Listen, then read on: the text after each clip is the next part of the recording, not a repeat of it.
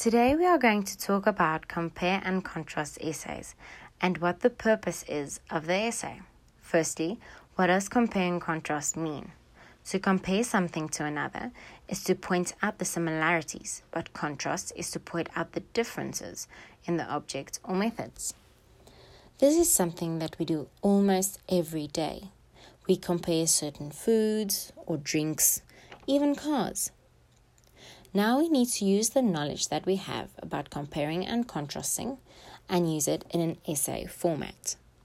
So it makes sense that you do the exact same thing in the essay, comparing and contrasting the subjects given by your authority.